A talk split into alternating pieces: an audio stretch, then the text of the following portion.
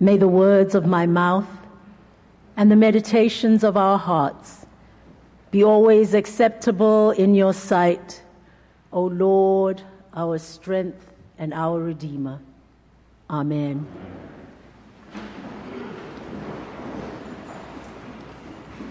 There is so much meat in our readings for today.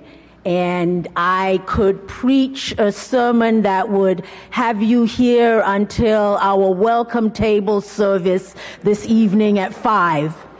But our young people said that one of the issues they had with our preaching was sermons that went over 12 minutes.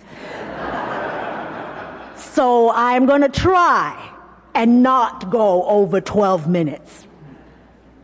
Those of you who know me know that in our gospel, probably the word that leapt out at me was doubt. That they worshiped him, but some doubted. And I know that you recognize that I have told you that doubt is a path for me in my faith that I, in fact, when I was going through my discernment process in Tennessee, they asked at one point, which person in the Bible do you most identify with? And I, I had to struggle, but I finally settled on Jonah. It's like, yeah, Jonah is the man. You know, he doubted that God was going to send him to Nineveh and he ran. That to me is the gospel life. Running as fast as you can because of the doubt in our own hearts. That I look around the world and I say, God, how can you be God when there is so much suffering? God, how can you be God when we hear so much hate? God, how can you be God when I have a hard time believing that you love me? God, how can you be God when there are days, weeks, months when I doubt your love for us? So I am one who has absolute sympathy with the disciples who worshiped and yet doubted. But as I thought about this particular way of doubting, I thought maybe this is not the doubt that I normally talk about. I think that this doubt, if you remember, these disciples have not seen Jesus since he rose that they have simply taken the word of the women who said, we have seen the Lord and he says, go to Galilee to meet him. So they have simply got up and moved to Galilee, trusting that they will find Jesus. But probably all that way saying, can it be real? Is it true? Are we sure that this is really what we are going to see? We are going to see our Lord. And the only thing I could compare it to in my own life is I think I have told you before that I was sent to boarding school when I was six and a half years old into a neighboring country since my parents didn't want us to go through the apartheid education system and it was a horrible experience. And because my parents lived in the Western Cape, which was two days drive from Swaziland, I knew that I would not see them for the whole three months that I was there. And some students would have their parents come and visit at weekends and take them out for the weekend. And I knew that that was not going to happen for me. And on Fridays, we would sit in front of the hostel and look up the hill that led into the, onto campus. And people would be watching out for their parents' cars to come and get them for the weekend. And I finally stopped being part of that gathering because I thought, what's the point of having my heart broken every weekend? That there is no magic that is going to make my parents suddenly appear. And so one Friday I was amazed when the matron called me and said, you need to come to the dormitory and get ready. You are going away for the weekend. And I went out and there was my aunt. My aunt had driven from Benoni to surprise us and take us out for the weekend. And I looked at her with doubt in my, I was like, is this really you? Is this really happening? Am I really getting off campus for the weekend? Are you really, really here? And I, I, I almost pinched her, but then I thought I probably won't go out for the weekend if I do that.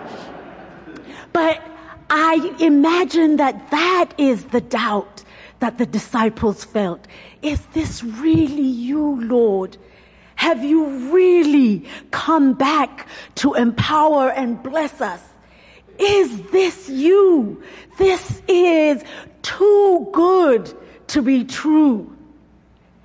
And Jesus has called them to a mountaintop and Matthew uses that ma- the mountaintop experience over and over following from the Hebrew scriptures where amazing things happen on mountaintops. Moses meets and talks to God. God gives him the Ten Commandments. That the mountaintop is the place where we interact with God so closely. In Matthew's gospel, the mountaintop is where Jesus gives the Beatitudes. It is on top of a mountain that Jesus feeds the thousands. It is on the mountain that Jesus teaches his disciples. So for them now to be called by Jesus to the mountain, they know that this is something big that is about to happen. And Jesus does not disappoint. Jesus gives them the Great Commission.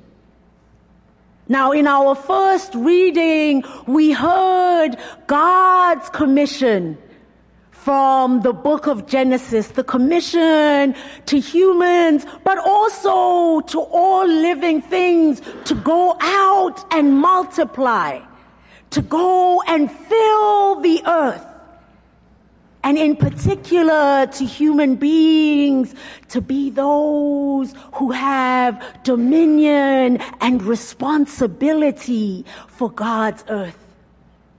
And here Jesus takes that commission to another level for us as believers.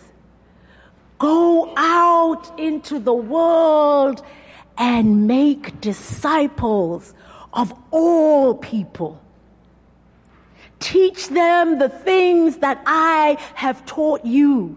Show them the way that we have lived in community. Empower them to spread God's love around the world. Make disciples of all people. Go out empowered in my love and empower all those you meet. Baptize them in the name of the Father, the Son, and the Holy Spirit. Last week, we baptized three little people into our community. And I remember when I first moved to this country, I was challenged by friends who were not Episcopalian saying, why do you baptize children? How can you baptize infants? They can't say that they have accepted Jesus as their Lord and Savior. The only way that we can honestly baptize is those who are ready to claim Jesus as their Lord and Savior. And I confess that at that time I was stumped. I was like, oh, yeah, um, let me come back to you about that. So let me come back to them about that. That we baptize infants because God has said from the beginning, You are my beloved. From the time that you were in the womb, I knew you and I loved you. And so we as this community baptize infants in the name of God, the Father, the Son, and the Holy Spirit, saying we accept God's love of you and show it in welcoming you into this communion from your very birth that as soon as you are here, you are God's. God has claimed you from day one. And we are claiming you as part of this amazing body.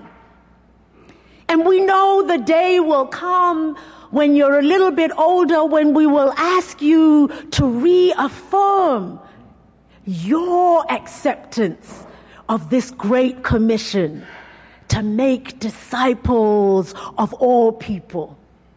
But for now, it is God's love being poured on you and our love welcoming you into God's arms and into our community.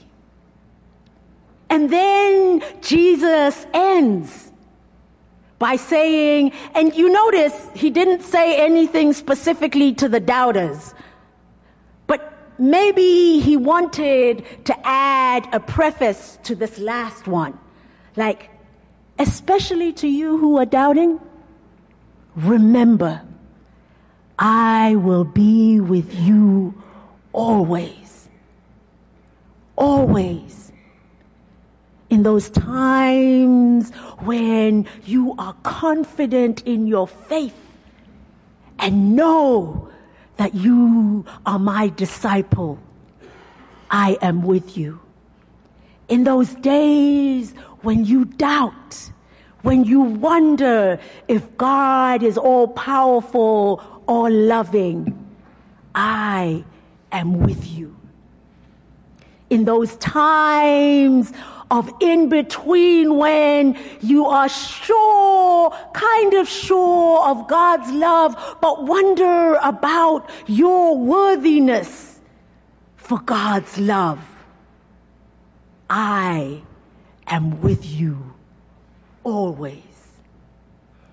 And so, with that love, with that knowledge, we are empowered to go into the world and make empowered disciples of all God's people. Amen. Sorry, I went over 12.